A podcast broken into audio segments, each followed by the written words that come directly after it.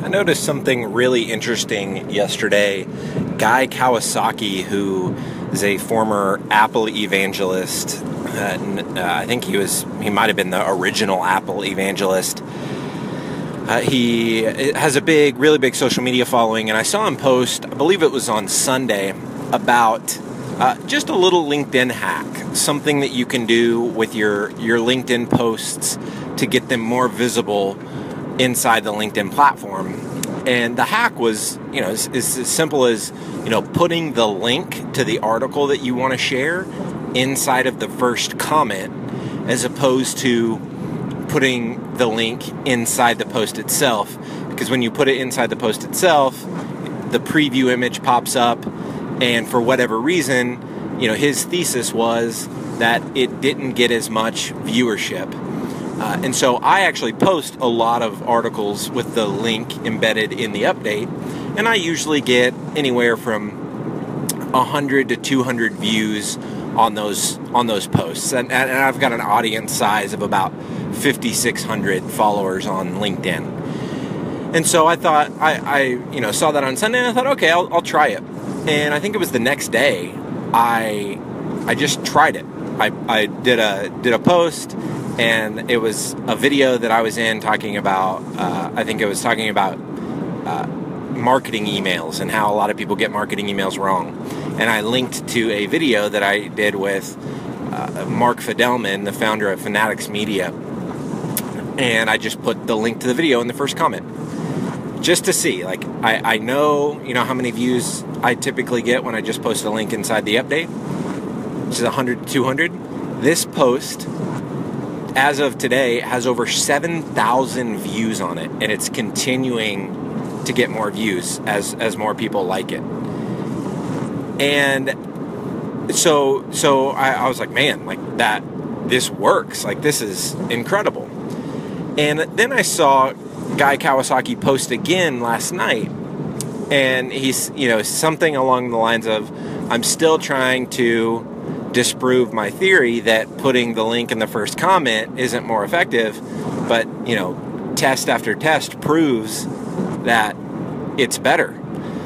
And I was reading through the comments and you know, just kept seeing all these like just negative comments talking about how awful the user experience is because they have to hit previous comments uh, because Guy Kawasaki is such a large brand, they have to hit previous comments a lot because he's got you know a hundred plus comments on his post, and so it's hard for them to get back to the link. Um, and I, I posted in there just because I saw all these people bad mouthing it, but what Guy was trying to do, I think, more than send you to the link to the to the article, he was sharing a strategy. He was sharing a, a, a hack, if you will, that that people can employ on their own profile. And most people don't have the same following size that guy has. And so when I did it, I don't I didn't have nearly uh, you know, I didn't have close to 100 comments on the post and it still got over 7,000 views, which for me is fantastic. And so I just saw all these people hating on it and saying that it was a bad strategy and that it doesn't work. But when you step back for a second and, and you look at some of the profiles of the people that are posting this, they have maybe a thousand followers on LinkedIn. They don't have nearly the size audience. And, and so the reason they're bashing it is because they didn't even try it for themselves. I think so many people complain about something or claim that something doesn't work. Uh, Gary Vee talks about these type of people a lot. Uh, you know, he, he calls them headline readers. They read headlines, but they never, they're not practitioners. They're not trying it themselves and figuring it out. And uh, I just saw that. I, I saw that firsthand last night as I was reading through these comments. People just hating on, on Guy Kawasaki because it was such a bad experience for them to get to the link. But the reality is that post is now viral. I mean, so many people have seen it. And if you don't want to go through the work to find the link, then don't.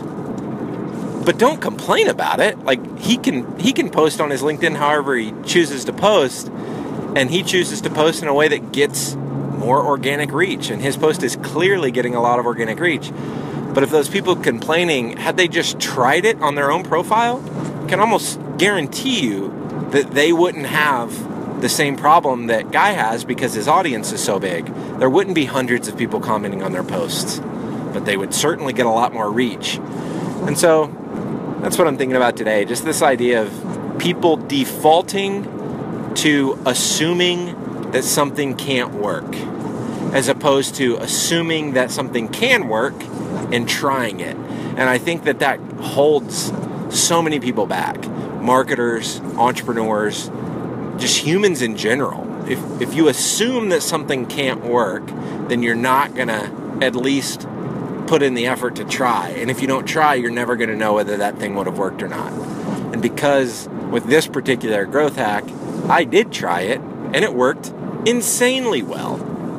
I mean, from 100 to 200 views a post to over 7,000 views on a post, that's unreal results. But it's because I tried it. I assumed that it would work and I tried it. And the worst worst case scenario, had I tried it and it didn't work, we'll just go back to doing it the old way. Like it's it's not that much of a risk. And so it's just funny to me that that people are so willing to be negative uh, and, and so willing to assume that something won't work that they're missing out on a ton of opportunity. So that's what I'm thinking about today.